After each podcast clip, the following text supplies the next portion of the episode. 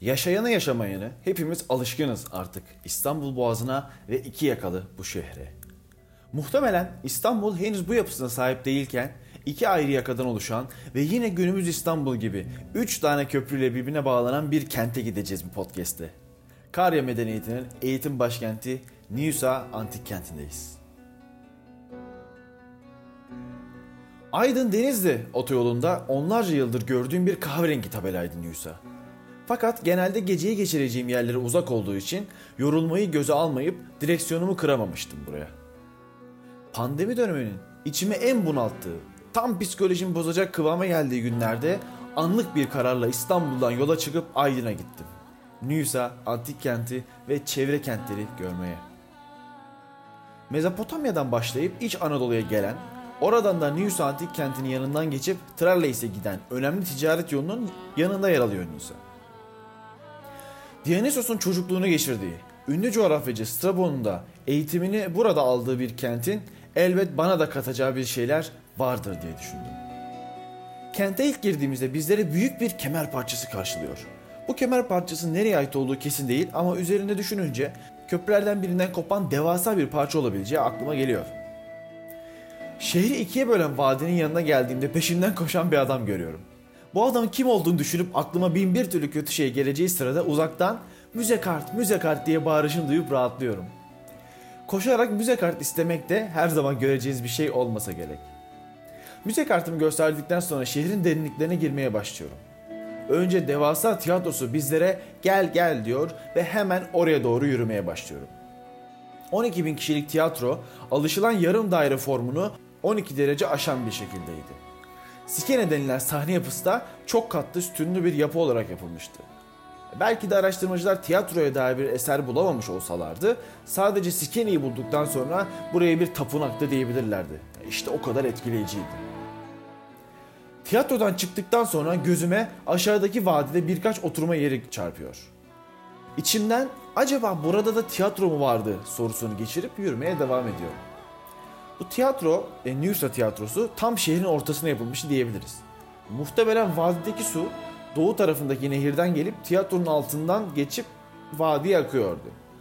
Önce şehrin doğu tarafına gitmeye karar verdim. Bu karar mini bir tepe çıkmamı gerektirdiği için verilmesi zor bir karardı. Nusa'nın doğu yakasına geçtiğimde Roma Hamamı, Forum, Baulaterion ve Agora'yı görmeyi umut ediyordum. Aydın'ın 43 dereceyi gösteren sıcaklığında çalılıkların arasından yürürken Agora'yı görüyorum.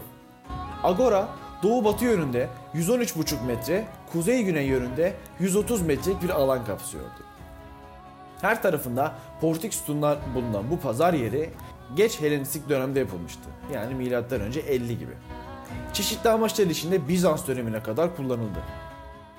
Agora'nın hemen yanında Baulatrion denen meclis binasını görüyoruz. Niusa sakinleri buraya yaşlılar meclisi de anlamına gelen Gerontikon da demişler. 700 kişilik oturma kapasitesi olan bu meclis Niusa'nın yönetim şekliyle ilgili de bizlere çok şey anlatıyor. Kapısının çıkışında bazı büyük hükümdarların büstlerinin bulunduğu bir alan ile birlikte şehrin etkileyici kısımlarından biri olmuş. Şehrin en taze mekanına gidiyoruz şimdi. Forumun içinde ismine Sütunlu Cadde denilen bu caddenin kazılarına 2013'te başlanmış. Günümüze gelindiğinde ise neredeyse tamamen ortaya çıkarılmış bu caddenin devamı insanı oldukça meraklandırıyor. Benim fazlasıyla etkileyen bu Cadde'nin fotoğraflarını görmek için Instagram'da kahverengi tabela pot hesabına da bakabilirsiniz. Şehrin doğu yakasında gezilebilecek her yeri gezdikten sonra batı yakasına gitmeye karar vermiştim. Batı yakasına geçerken fotoğrafını çektiğim şehir planına bakıyordum. Bir de ne göreyim?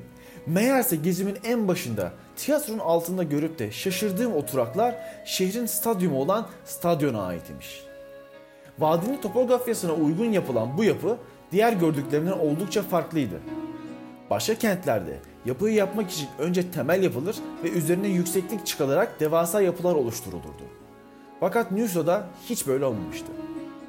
Zaten doğal şeklinin bir stadyuma benzediğini düşünen mimarlar arazinin üzerine oturak olacak taşları yerleştirip ekstra maliyet, ekstra zaman ve zor hesaplar yapmaktan kurtulmuşlardı. Bu kesinlikle dünya mimarlık fikrini ileri götürmüş bir fikirdi ve hayranlıkla karşıladım. Şehrin batı yakasında da kütüphane, Heron Tapınağı, çeşme ve dükkan yapıları var. Tiyatronun hemen yanındaki merdivenden çıkarak başlıyorum bu küçük tepeyi de tırmanmaya. Öncelikle yolum kütüphaneye düşüyor. Kütüphane yapısı Newson'un belki de bu kadar ileri gitmesinin nedeniydi. Milattan sonra 130 yılında inşa edilen kütüphane yapısı farklı amaçlar için de kullanılmış. Ünlü coğrafyacı Strabo'nun da eğitimini uzun bir süre bu kütüphanede aldığı da söylenir. Bu yapının kütüphane olduğu nasıl anlaşıldığı sorusu aklınıza gelecektir.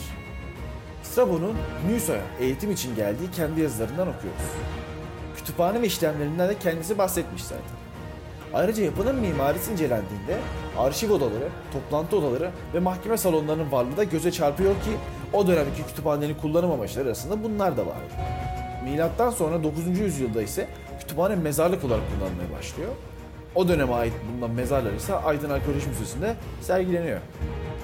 Nüs Antik Kenti, milattan önce 3. yüzyılda kurulmasına rağmen milattan sonra 12. yüzyıla kadar yaşam devam etmiş. Uzun ömrünün sebebi olarak da korunaklı konumu gösterilebilir. Ortasından geçen küçük boğazı ile yaşaması da keyifli bir yer olsa gerek. Bizleri hangi platformdan dinliyorsanız oradan abone olabilir. Instagram'dan da kahverengi tabela pod hesabını takip edebilirsiniz. Görüş ve önerilerinizi de bizlere buralardan iletebilirsiniz. Sağlıcakla kalın efendim.